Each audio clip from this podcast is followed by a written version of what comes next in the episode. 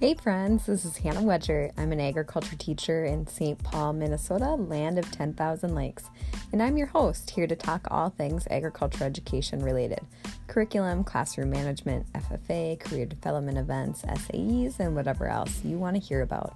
It's basically me sharing chapters from my book of agriculture with all of you. Today I have on um, Miss Janelle Huners, and she is a student at the University of Minnesota. She's going to give us all her tips and tricks for the poultry CDE. So let's dig in.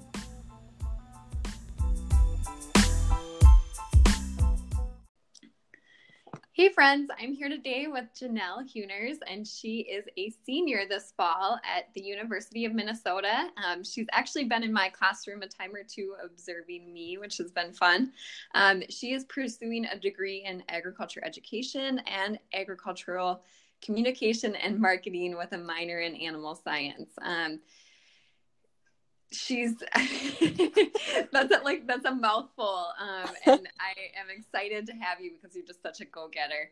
Um, and so i'll have you introduce yourself a little bit more and just kind of tell us about your background in agriculture. Yeah thanks for having me hannah. So uh, like you said i'm janelle and i'm studying agriculture uh, right now at the university of minnesota. I grew up on a hobby farm in a small town called lindstrom minnesota We've raised everything from dairy goats to pigs, uh, horses, and a lot of different kinds of poultry. So that was really fun and is what initially got me involved in 4 H and FFA and had great experiences in those and got involved with leadership, which in those organizations, which eventually led me to wanting to be an agricultural educator and yeah, pursuing that in higher education. And so when you were in my classroom, I was talking about my podcast a little bit, asked you if you wanted to be on it, and then was um, curious about like what are your like areas of expertise. And you had mentioned um, poultry, the poultry CDE as like your wheelhouse. And I was like, perfect. because even though I have chickens myself, I would say that the contest um, is a little bit overwhelming for me. Yeah. and so I was like super excited because I need some help with that. Um, and it, to be quite honest, is originally why I got started doing a podcast, is because I had looked all over um, different apps to try and find like I need 20 minutes to teach me how to teach these kids about like poultry CDE. Um, and I couldn't find one. And so that's why I, I originally started this podcast. So uh, I'm excited. Like, I'm really excited. that's awesome. I'm, I'm too. Um, so I think it's probably good to start from the beginning and maybe just kind of walk through like what is the poultry CD, what are the different parts, and then we'll kind of break it down from there. Yeah. So just as an overview of it, you can compete um, as with most uh, CDEs, you can compete as a team or an individual. Um, I like to reiterate that you can send individual students to competitions because a lot of people focus on the teams. And yes, teams are great um, as far as the competition goes. But if you have one really passionate student about a certain CDE, I think it's still worth pursuing that. Um, so you can bring a team or an individual to the competition and they're basically just judging and observing different parts of the poultry industry and that can range from uh, identifying different cuts of a chicken carcass judging egg quality ranking turkey carcasses uh, i believe now they even have some processed chicken judging the competition's kind of changed a little as i've gone through it. It was interesting, I think, when I was in high school, um, kind of, I think sophomore and junior year of high school is when there was a really big avian influenza breakout in Minnesota. And mm-hmm. that shifted how they did a lot of parts of the competition because they had to switch from utilizing live birds in some of those judgings to finding different ways to assess a student's knowledge in poultry. So I've seen it done a couple different ways through that, but I think that's a general overview of the competition. Sure. So let's break it down a little bit um, and kind of go into each of the different parts if you're comfortable with that. Yeah. Um, let's start with egg judging Yeah. or egg evaluation. So let's say a student has never done it before. How would you explain it to them? Yeah. So there's a couple, and there's different things in the egg judging uh, process. Um, two kind of different competitions within the egg part of it as well. So usually, what I've seen is that there will be an kind of an egg ID where you're IDing different deformities or defects that an egg has, and you just have to assess that by visually looking at the egg, and then you make a ch- check on your test sheet, and that's how you assess that aspect of a competition. Uh, then there's also uh, the just overall judging the egg quality and giving it a score. Uh, I believe the scores are A, B, and C, and then inedible. Um, Mm-hmm. and that's just judging different factors of shape, size, if it might have a check on it, or a, um, if it's broken, maybe cracks, things like that. Uh, then there's also um, interior uh, egg quality, which personally that was probably the one I struggled with the most or found the most challenging. Um, Sure. So you're taking the egg and you're putting it up to what is called a candler, which is essentially just a light, and you're in a dark room and you're assessing the interior quality of the egg based on different factors of like yolk size and air inside the egg, uh, and making again making a A, B, or C or an inedible score. Um, so I have a question. Why did you think that that one was the most difficult? You know, I'm just yeah. about, like my students and why you know roadblocks that they might come up with. Yeah, and I don't it's hard to pinpoint exactly why that was the most challenging for me.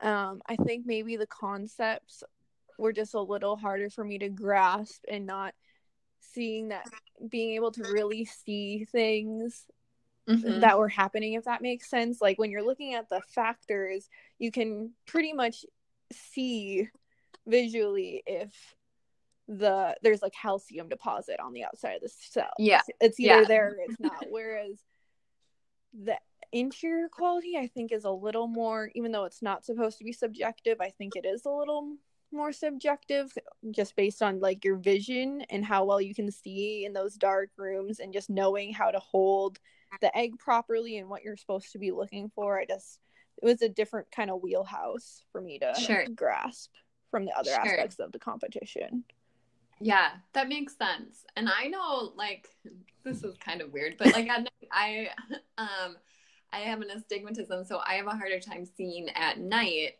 And I do struggle a little bit with the egg candling. mm-hmm. Um, and especially if I'm not wearing my glasses or if the lighting is just kind of weird or off, it can be a little bit more difficult. So that's why I was just kind of curious um, yeah what you thought as well. And I mean, maybe some of it is like with it's a harder for me to grasp of like, well, what's the point? I can tell if there's like you at a basic level of if the egg, if there's a embryo inside of it or not, a very base level understanding of the candling. But also there was a point of me like, oh, this egg looks good on the outside, so why do I need to worry about what it looks like on the inside? So maybe there is that kind of connection of like not fully grasping why it was so necessary too. Whereas Yeah. like the other aspects of the judging felt a little more concrete. Sure, sure. That makes sense.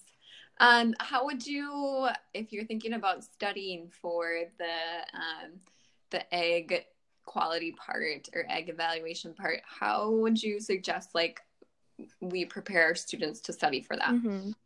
The biggest Or how did you study for it? yeah how i studied i tried to look through as many resources i had as i could find the main one being just a poultry judging handbook that i had held on for for years i i did 4-h uh, poultry judging as well and had a handbook from that and all the same concepts translated over so i used that and they had picture examples of what you're looking for and there are some specific charts of like you can have ooh, I'm not sure on the numbers, but one sixteenth of an inch of air in the air sac when you're looking for like the egg. Sure. Um, th- yeah. and then I just like Google has also been a friend to me just because I just seeing as many different pictures of the eggs and because after you look at one manual a couple of times you kind of memorize what those grades would be um, inherently. So just trying to get my hands on as many different images and testing myself.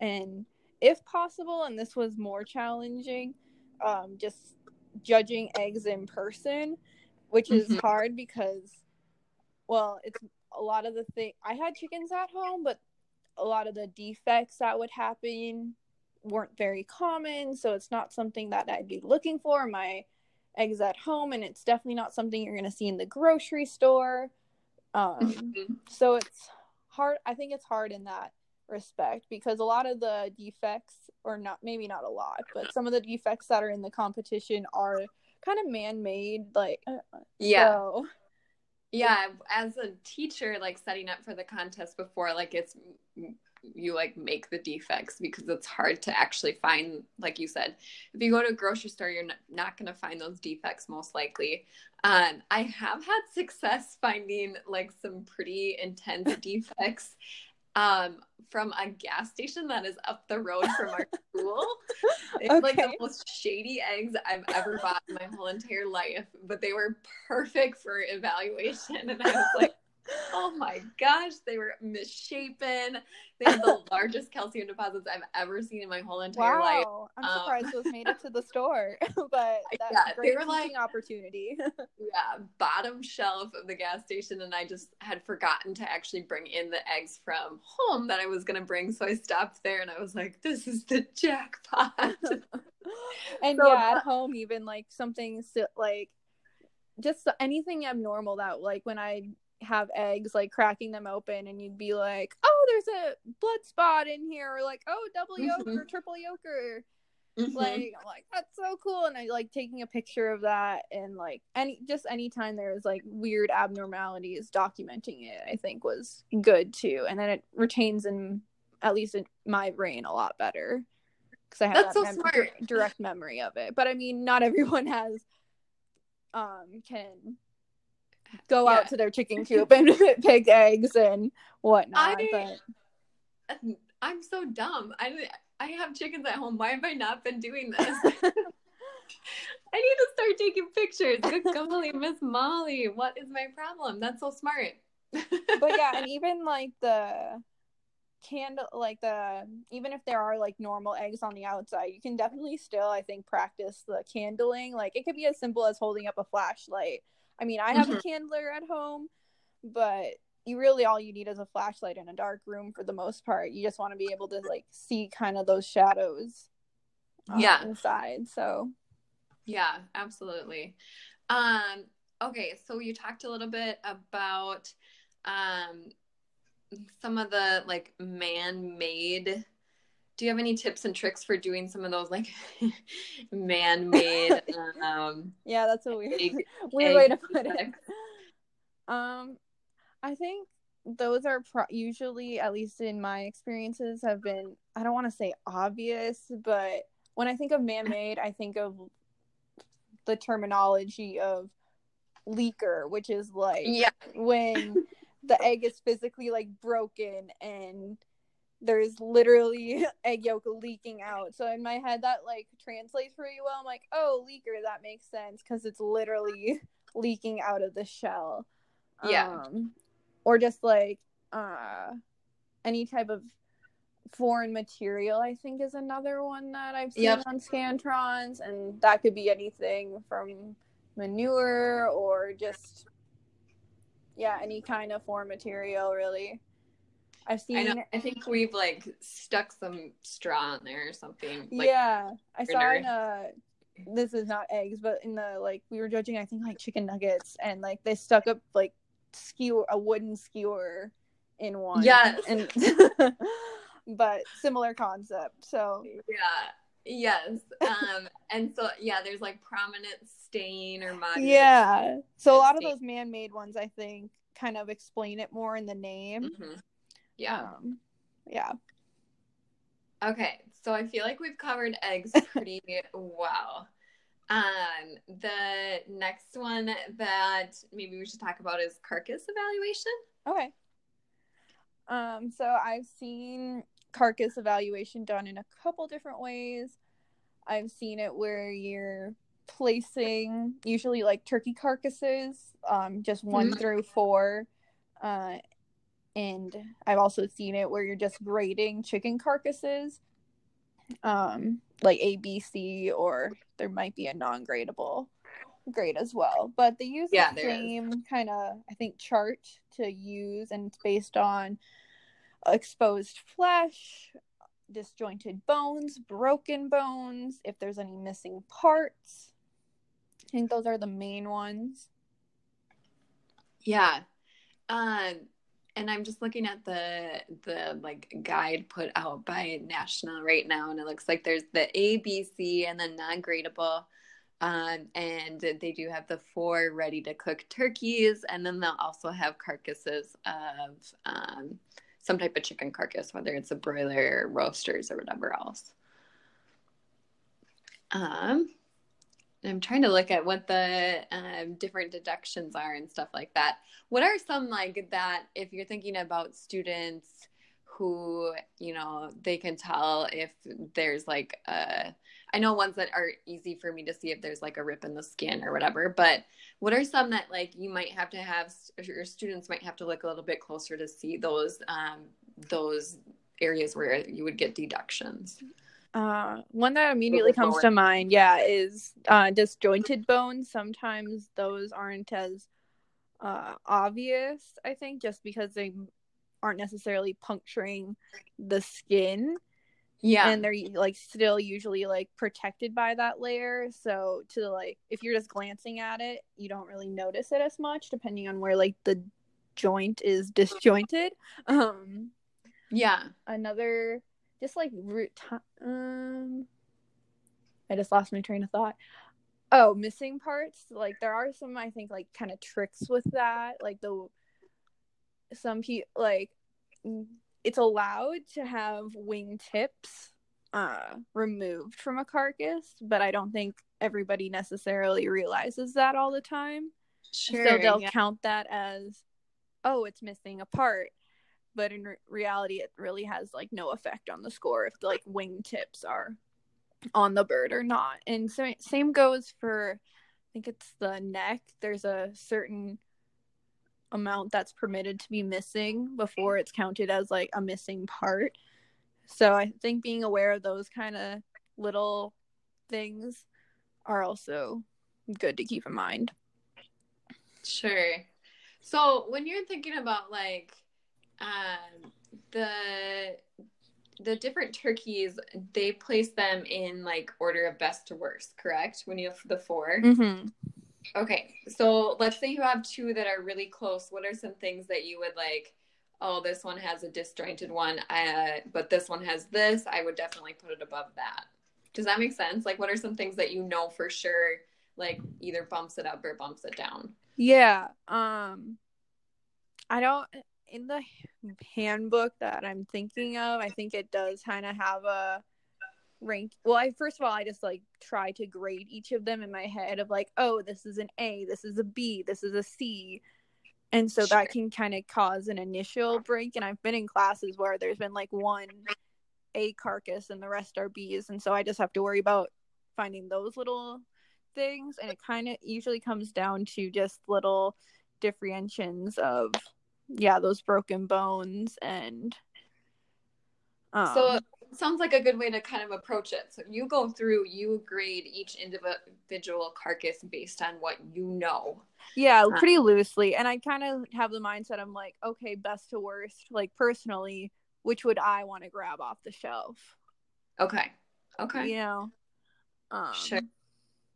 So And that so also if kind of helps couple- mitigate that like which one would i most prefer to grab out of all of these? They might all be terrible but out of the bunch which which was which is the best of the worst you know? So that too i think it's good to keep in mind. Okay. And then you'll go through and you'll look at like there's three of them that are B's, and then you'll kind of say like this one is disjointed, but this one has a big tear in the skin and is missing something. Mm-hmm. So, and some of that is subjective too, because when you look at these charts, they don't really sometimes valid like say like, oh, well, having two disjointed bones is better than this giant gash.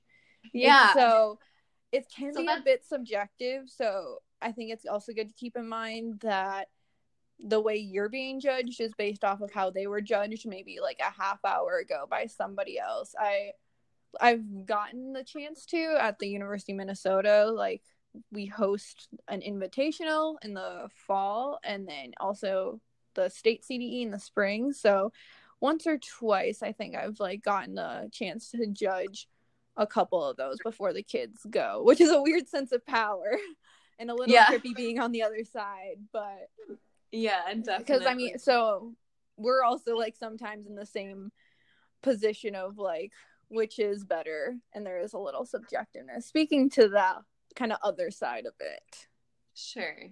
So I, I guess that makes it a little bit interesting then. Like, what are what's your suggestion for students if you know that there's some subjective piece to it as far as grading yeah. and stuff like I think the b- biggest thing is really knowing and like if you can if you have are good at memorizing things, if you can memorize those charts and understand the numbers and how those relate uh, on the carcasses, like as far as measurements go, like a trick that I I and other friends did were like, okay, one sixteenth of an inch is this much on my pencil. So I could like oh, kind of throw my pencil over it and just kind of visually see like, okay, that's how much it is. Um Yeah. So knowing those is I think the first major thing if you're able to do that and then secondly just trying to think of like you are a producer and you or you are a consumer and which one you think logistically would be best. If, sure. Sure. If that makes sense. the um, being able to kind of like have something visually that gives you a sense of like how how like length. Yeah, because a lot of times we know like we might know what the measurement is in our head. We might know the number, but actually like visually seeing that is a different yeah. thing too. So yeah, I actually use that all the time because I think what is it? Your hand is like the length of your hand is about six inches or something like that. Yeah. I always do that. um, okay, so that makes me feel a little bit better about carcasses and being able to place them. Um, the and I know that you don't have um, except for probably at the state con or when you judge the state contest, don't have a lot of familiarity with the boneless further processed poultry. Uh, but any um, tips, tricks, or thoughts on that part of the contest? Yeah, that's probably the area I'm least familiar with, just because that's probably the newest aspect, and I think was introduced mid like my junior senior year in high school. Um, yeah, but it's kind of similar to what I was saying before about um, these man-made factors, because mm-hmm. I think that was I recall correctly, one of the contests was just determining different defects and just kind of yeah. thinking through the terminology logistically and really with all of these parts of the competition knowing the terminology and what each term on that score sheet means mm-hmm. um but also some of those terminal ter- some of that terminology aligns pretty well with what is actually happening on like your chicken nugget like i said before earlier reform material. Well if there's just a random kebab sticking through it that or if there's i think there's something about conjoined or like a double yeah there's or something like that. cluster, cluster marriages. Yeah and so if you're seeing so that and then if you see two together i think that is pretty easy to put together Mm-hmm. Um, but yeah, just familiarizing yourself with the terminology is really key because I think that's something I struggled with. Just I remember the first time I like went in the competition and I saw that was a con part of the contest and I was kind of caught off guard because I didn't know they were switching to that. Um, and some of the terminology I just had no familiarity with. So Mhm. overcoming that, I think, is the biggest thing. Yeah, and it looks like, you know, um it it seems like it's fairly when you look at the scorecard, um fairly straightforward, like coating void, inconsistent color. Um there's one that's just inconsistent. Yeah, some of the terminology is kind of vague, which is not helpful. Yeah, and so I think like you said before, trying to find those like pictures or examples is really helpful. Um I don't I believe it's on Quizlet that has like all the little um like flashcards that students have made and there's a bunch of them that are just available. And I know for just like uh, egg grading and stuff like that that has been really really helpful for my students but also this this part of the contest too with the the boneless and the bone in and that further processed poultry. Just seeing like what does inconsistent color look like on a chicken nut like you said on Yeah. a chicken nut or a chicken patty or whatever it is Uh, um the other parts that i have is the written exam so you have any Mhm. tips or tricks for us for the written part Uh, I think the written exams focus more on real industry knowledge rather than judging. There, I think there's probably a couple that may ask about those specifics, but I think that's more broad um, poultry industry no- knowledge as far as like which states are like the top producers for turkeys or how Yeah. many eggs does a chicken produce in a year what where would you find this body part on a chicken or stuff like that that's a little more broad and so utilizing i think a variety of resources to study for that whether it be something from minnesota turkey since we're from minnesota or Yeah. um, the standard of perfection manual which has been immensely he- helpful to me in like all of my poultry endeavors. Uh, it's pretty pricey uh, honestly but it's been what that resource again? What's Yeah, it called? um I believe it's standard of perfection. It might be poultry standard of perfection. Um but that is basically just a guide of different breeds of chickens bantam chickens ducks pretty much all poultry i think is in it. And it's more just talks about breed standards but it still has a lot of like just good general information about these different types of birds and that kind of thing. So that has a lot of good information in it um, and then again google is a great tool to just search whatever you need um, as far as poultry info goes just making sure it's from a real reliable source is always key. Yeah. Um did you find like the practice tests i know minnesota puts out like their practice test north dakota whatever else from years Mhm. previous. Did you find that those were helpful? Yeah i Um, thought those were really helpful. I don't yeah it's i think it's like years past exams right? It's or Yeah. has been. I think yeah because you see how the questions are gonna be proposed or framed and so i think that gives your puts your head in the right mindset as far as how to approach answering the questions um, and then you get a feel for the type i've definitely also seen repeats of questions so some years you luck out if you're studying the right test from the year past and you might see a question pop up again so i found those pretty beneficial as well Sure. Okay, so the last I think this is the last part that we haven't talked about is the um like different part identification. So different parts of um I believe it's a well, I don't know if it's chickens and turkeys or just chickens. um when i've done it it was just chickens okay. it might have also changed a bit, couple years out now but yeah. Um so it looks like identify 10 poultry parts. Mhm. Um any tips or tricks for that? Yeah. Um, I think this was probably one of my favorite aspects of the contest. Um, probably just because it was very like black or right, black and white. Like there was definitely like a right or wrong. There was no ambiguity with how things were going to be judged. Um, but I think one yeah. of the most helpful things was just like making flashcards with the part on one side and the name on the other, and just like quizzing myself, quizzing my friends, getting a good group together to quiz each other. I personally I worked really well collaboratively, so when I got a good group of people to do the poultry judging contest with and we could all study for it together that was always great. Um but yeah just it's memorization really for the most part and being able to sure.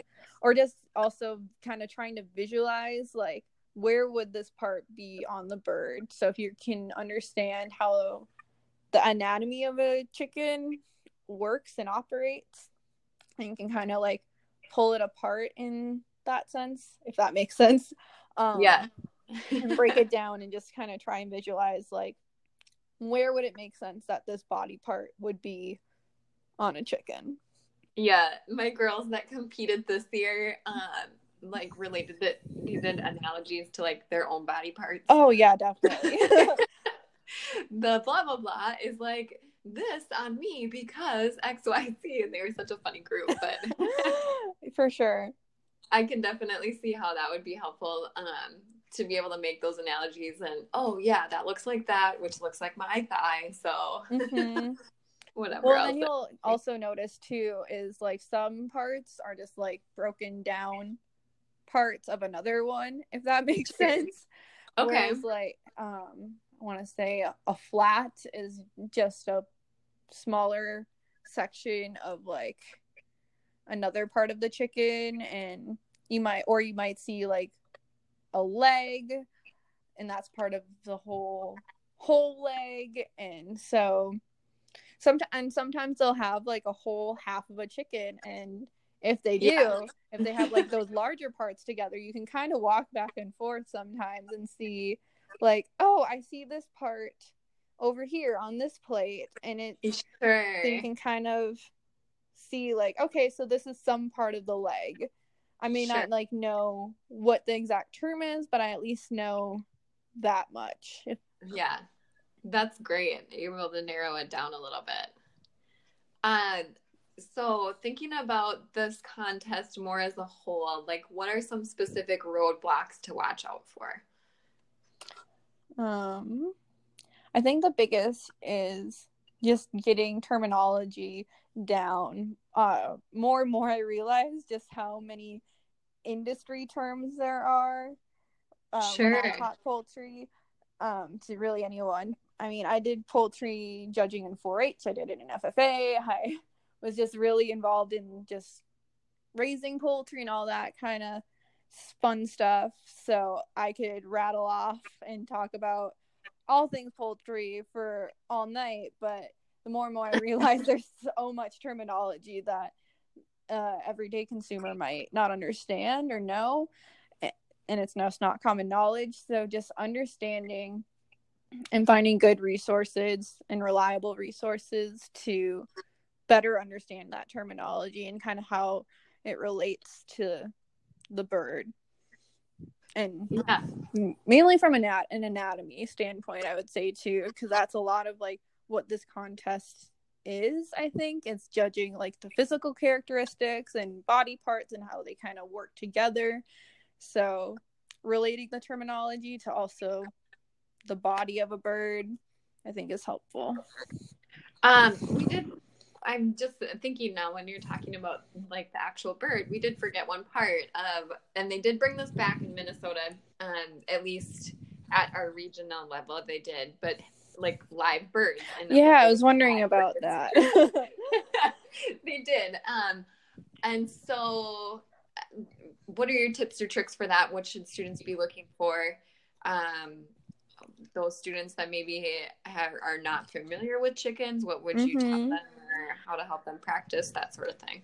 Um, well, my first like big thing was no matter don't worry or pay attention to who is in your group or what others are doing around you because i think usually they'll put you in a group of maybe five or ten kids and there's four birds there and i've been in groups where i'm the only one that's picking up the bird and looking at the bird and none of the rest of the kids are want to touch them. so I'd say most importantly, you need to be willing to open the cage and hold a bird and know how to hold a bird properly at that. Um, Yeah. and also just not worrying about what you see other kids in that room do or Sure. down. Um, so when you're holding the bird, and I would say it's hard to just audibly explain, but you want to have them kind of resting in your arm a little bit, and their head is kind of should be maybe tucked or under your um like your armpit and that'll kind of keep them calm and collected and you kind of have their wings tucked in so they can't get away um and you can feel around they have these um bones they're called uh pubic bones and it measure and if you're able to put your fingers in between those bones kind of by their rump i uh Yeah. You, you can feel for their abdominal capacity, which I think is like one of the major points to judging them. It shows how good of a egg layer and how well they're producing. So generally the larger the width, the more eggs they're producing, the more eggs they're laying. Um, Sure. ideally you want younger hens will have probably closer to two or three, but well versed hens will have probably you'll be able to probably fit three or more fingers in between those bones. Um, but mostly with that, I just kind of compare them with each other, and I don't really rank them individually. But so that was um, one major thing. Yeah. Um, then also looking at their physical characteristics of their legs and their heads. I've always been taught that if they are putting uh, their energy into their eggs, they're not going to be putting their energy into how pretty they look. yeah. So Mhm. their legs and comb and wattle might be a little more faded because Yeah. just not putting work or production into those features. They're putting their energy into producing quality eggs. So that's another major thing I've looked at. And yeah, I think those are like the biggest things too are the abdominal capacity, the leg coloring, the comb coloring, and then also just making sure that they're in good health too. Sometimes they'll ha- throw some droopy birds in there. Not too often, I've but I have definitely like seen it before where there might be a bird with a little droopy eyelid or something like that. Um, so just being mindful of general health of the bird and making sure they're just good physically uh, in that sense. Um, what do you think? Um, and this is me showing how much I don't know about poultry, um, or poultry judging rather. But like, if I, because I have one bird that gets picked on, so she's missing some of her feathers um, on like her backside and then on her neck. So let's say a bird like that is put into the lineup, is that immediately down at the bottom, even though she has like all the other stuff all the other stars have aligned for her.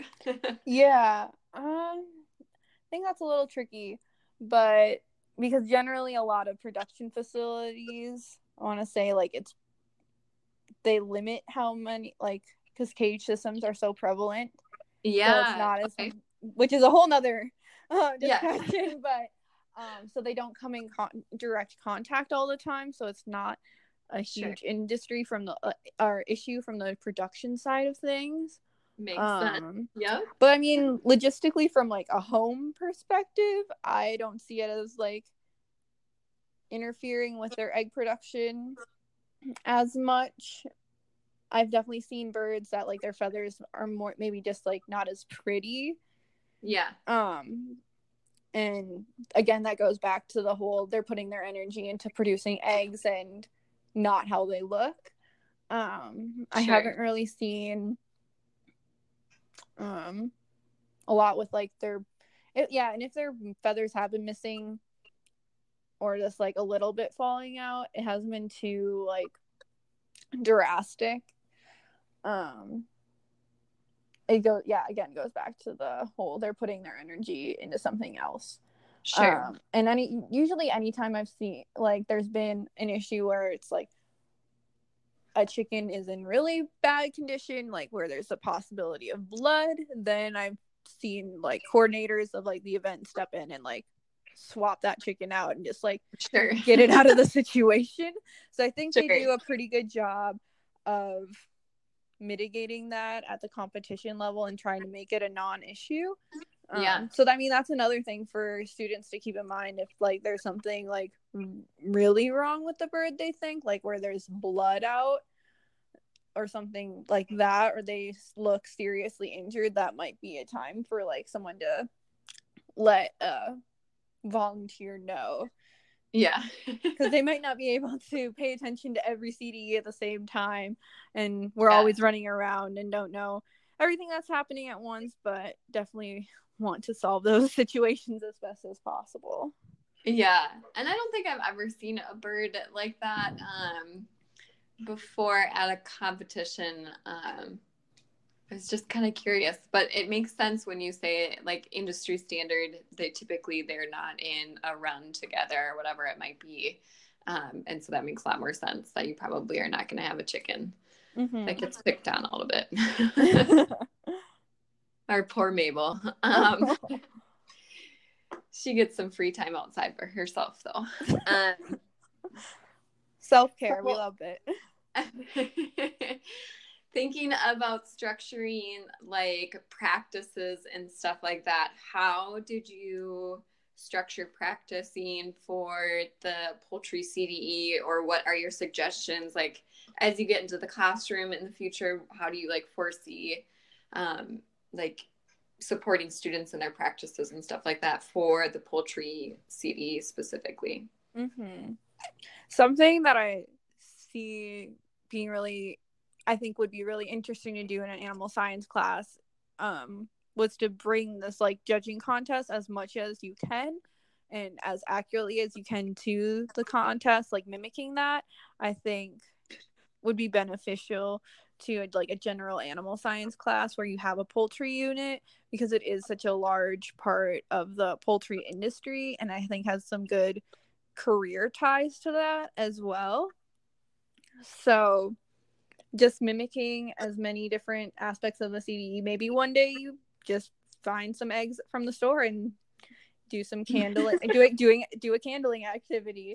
Um and I mean they're probably all gonna be A's or maybe B quality, but you're getting students the opportunity to just kind of get the egg in the hand and get a feel for what they're doing or maybe you can find get some carcasses into the classroom as much like hands-on uh and visual stimulation i think with that is the best. Um but yeah as far as how i studied in high school uh i was by no means the best or a complete master of it although i like to think i have a good amount of knowledge in it but um a lot of it was independent and i wish i would have worked more collaboratively because that's definitely something i've realized in college is that i work really well with others and so if i was able, better able to harness that and pull people more often to study together and quiz each other more often rather than me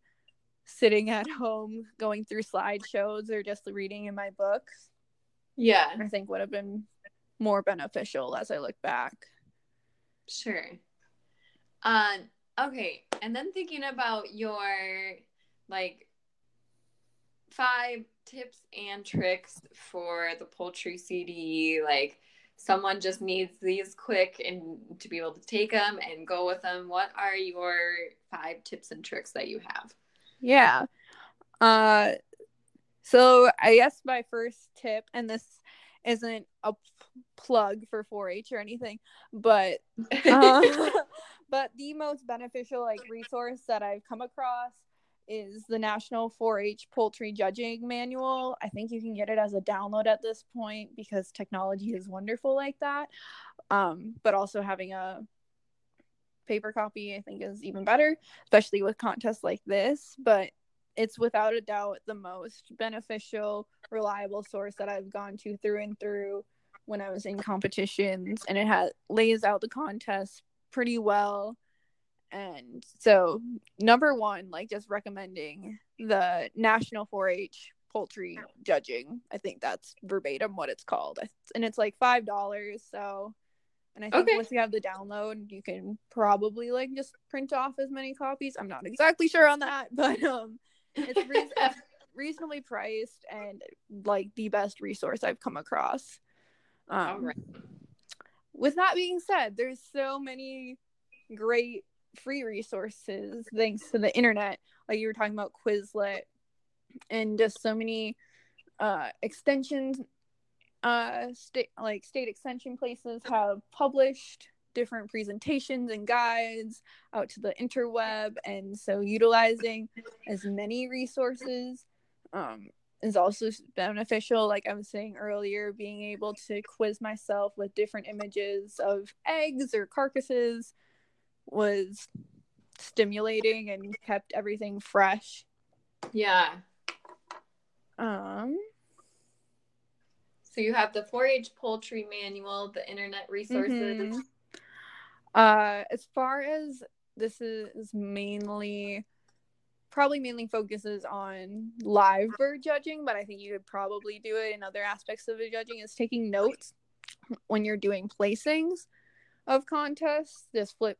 I'd always have just a blank sheet of paper underneath my clipboard, and just take notes on like pen one, pen two, pen three, pen four, and make little jots of this bird I could fit three fingers on like between the bones or this bird is not looking very healthy or stuff like that. Um so making notes so you could reference back when you're kind of going back to placing um has been helpful as well and that's definitely something I did especially with the live bird judging aspect of it. Okay. Um Taking notes. That's a good one. And I think that might be helpful too to um I can just think about some of my students like might need a little bit more of that processing time Mhm. and being able to like visually um pr- and you know get it into their brain and be able to process it and some of them taking notes I think is really helpful. Yeah. We're like rookies. We've never done that before. so I think that's good. um this might be a little more like hardcore um but something uh, i've sometimes done i've definitely seen my friends do is that they in addition to filling in their answers on the scantron they'll also like take note on a separate sheet of paper of their answers there and mark it down their answers down. Um and then usually at least in minnesota um at the end of the contest they'll walk back through the volunteers that put together the contest and like explain their reasoning for why they placed a class a certain way or something like that. But they'll explain pretty much all the different answers to the contest and why they were placed in such ways and so if you're going through and doing that and you have what you put down right in front of you because at this point they've already taken your scantron I think it's easier to connect the dots of your thought process versus the judge's thought process, if all that makes sense. Uh-huh. And I know that we do that at the regional level for sure. And I think that is it can be very beneficial and a great learning experience for the students. And that makes me kind of think about too, um, how you said there's some subjectiveness in like the judging portion. And if Mhm. so if you're able to get into the mind of how did that judge judge that, um, I think that might be kind of helpful. So I really like that. That's really great. yeah, exactly. It gets your kind of puts your brain in the mind space of an actual judge. So Yeah. that's val. I think that's really valuable. So also, if you have time, then to stick around after the contest is done. Yeah. Um, I would definitely recommend that. Um. So we have the full or the full tree, the 4-H poultry manual, the internet just using the internet resources that are out there in general, taking notes when you're doing placings, um, and then walking back through with the judge and seeing how they placed and why they placed the way that they did. hmm I think just like any type of like hands on, like before the actual competition day, whether that's you have a friend that you know has white leghorn chickens and you take a trip out to their house and you just kind of hold them and learn the basics of how to hold a chicken because that's a big part of it as well um in the Yeah. live bird judging or you like i was saying earlier you go to the store and grab some eggs just to familiarize yourself with egg handling um taking that extra step to familiarize yourself with how the contest will be set up and just at a very base level of like I'll be holding a chicken like this. I'll be looking at the egg like this. And in this competition, I can't hold it, so I just have to look at it from this angle. Um, things like that, I think. If you can mimic that before the contest, is extremely beneficial. That's awesome. Yeah, I think I don't know how it happened, but my first year teaching at the school that I teach at currently, which is in the middle of the city, Yeah. um, my students had never been around a live chicken ever, and they made it to state. And I'm not quite sure how they did it. they, I, and I, you know, they, I know that they are really familiar with all of the other parts, but I know that they did not pick up the chicken. But I always wonder, like, if they were to pick up those chickens and you know hold them and look at them um, and, and get up close Mm-hmm. how much better would they have placed at state um and that was just me like surviving my first year there Right. um But, but, that's a big part of it too that you don't even really think about. yeah um and so i think that's a, a great a great example or a great suggestion rather Yeah. um And maybe chances are too like if you even if you work reached out to like a county extension like 4-h extension or somebody in the ffa chapter especially with chickens it might be more challenging if with larger animals but chances are like someone knows someone who has chickens and something that like we did in, i remember doing in high school is like we were able to like just bring a chicken to school and Yeah. could like we just showed each other like hey this is how you hold a chicken and not hurt it and this is how you look at the wings this is how you feel for this all these types of things so if you can find some kind of connection too with that Yeah. in the classroom Yeah, I I was just gonna say I think like with backyard poultry becoming so popular and backyard chickens becoming so popular, I'm like I'm pretty sure um, I could put the all call out and get a good variety of chickens in. yeah and that's something like that's super unique about like poultry in particular other than like, Yeah. other livestock is that it can really reach all these different avenues which is really cool. I um yeah, it's it's cool to I have a lot of coworkers who live in the city but also have chickens. Um and so it's cool to have that connection with them as well. Um is there anything I should have asked but didn't or anything that I didn't cover? um i think we got all of it Okay. it's a beast as yeah with sure CDE. I mean, I feel like they're all large and ominous, but Yes. um, hopefully this will help our listeners, at least if they're starting off from nothing, they have baseline knowledge, um, or if they just have that baseline knowledge, they'll be able to dive in just a little bit deeper. So we are getting to the favorite part of my podcast, um, and it is three questions that I have for you so that the audience can get to know you a little bit better and I can get to know you a little bit better. Um, and so I'll start with the first one. Who has had the most influence on your, um, well, you're going into teaching, is that correct? yeah Or you plan on it? So your teaching career or where you're at today? Mhm. So last summer, I got the opportunity to work with youth in Mexico and teach different agriculture coursework there. Um, actually taught a chicken class there too, so there's another tie-in. uh, but yeah, working with those kids definitely just shifted my entire perspective of how of working with youth and working across cultures and just like being a decent human being and uh, I could go on and on about how great the kids I worked with were, but I know Uh, you've told me about it before too, so it must have been had a really big impact on you. Yeah, so that without a doubt has been the most influential. That's awesome. Um, I like to think of myself somewhat as a foodie. Um, and so I always like to ask people, like, especially people in Minnesota, because then I can go try it out. what is your go to order at your favorite restaurant? Mm. Well, so this summer I'm calling Lexington, Kentucky home for an internship.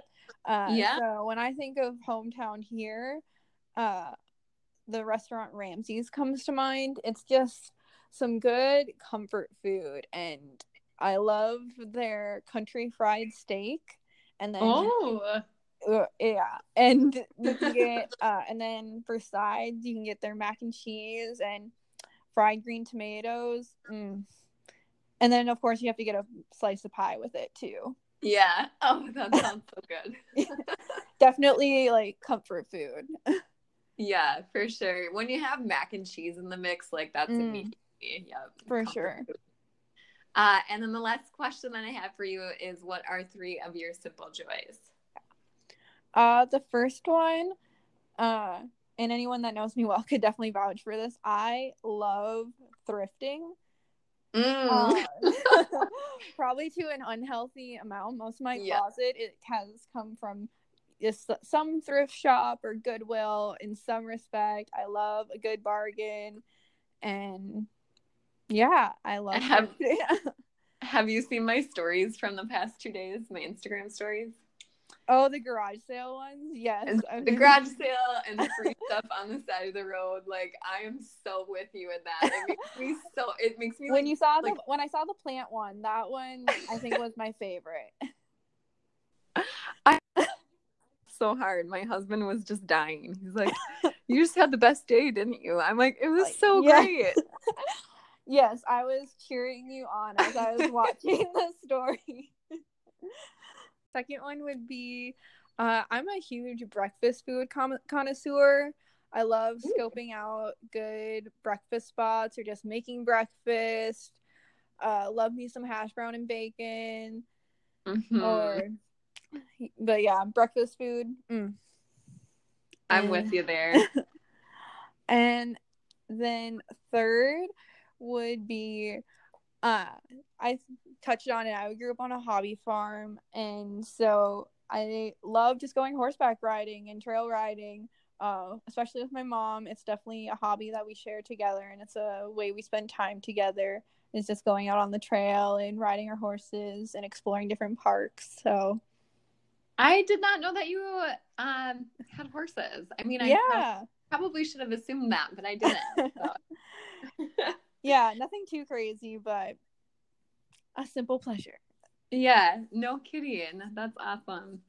Um, how can the audience find you if they um I I think Instagram's probably probably the best. Um Yeah, my Instagram is the dot Janelle dot Bell, um, all lowercase.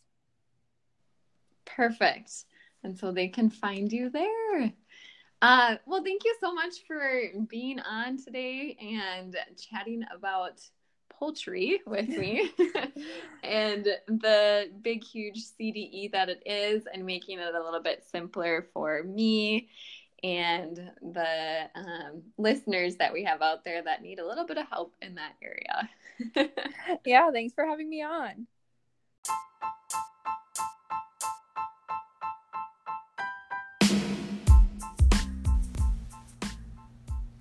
You just finished listening to episode 13 of Ag with Miss Wedger, where I'm sharing chapters from my book of agriculture with each of you.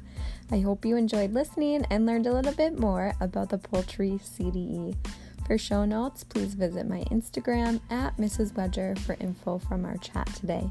If you have any questions or ideas on topics you want me to dig in and cover, or if you, yeah, you, want to be a guest, you can send me an email at eggwithmisswedger at gmail.com. I hope you have a great week and we will talk to you soon. Bye bye, everybody.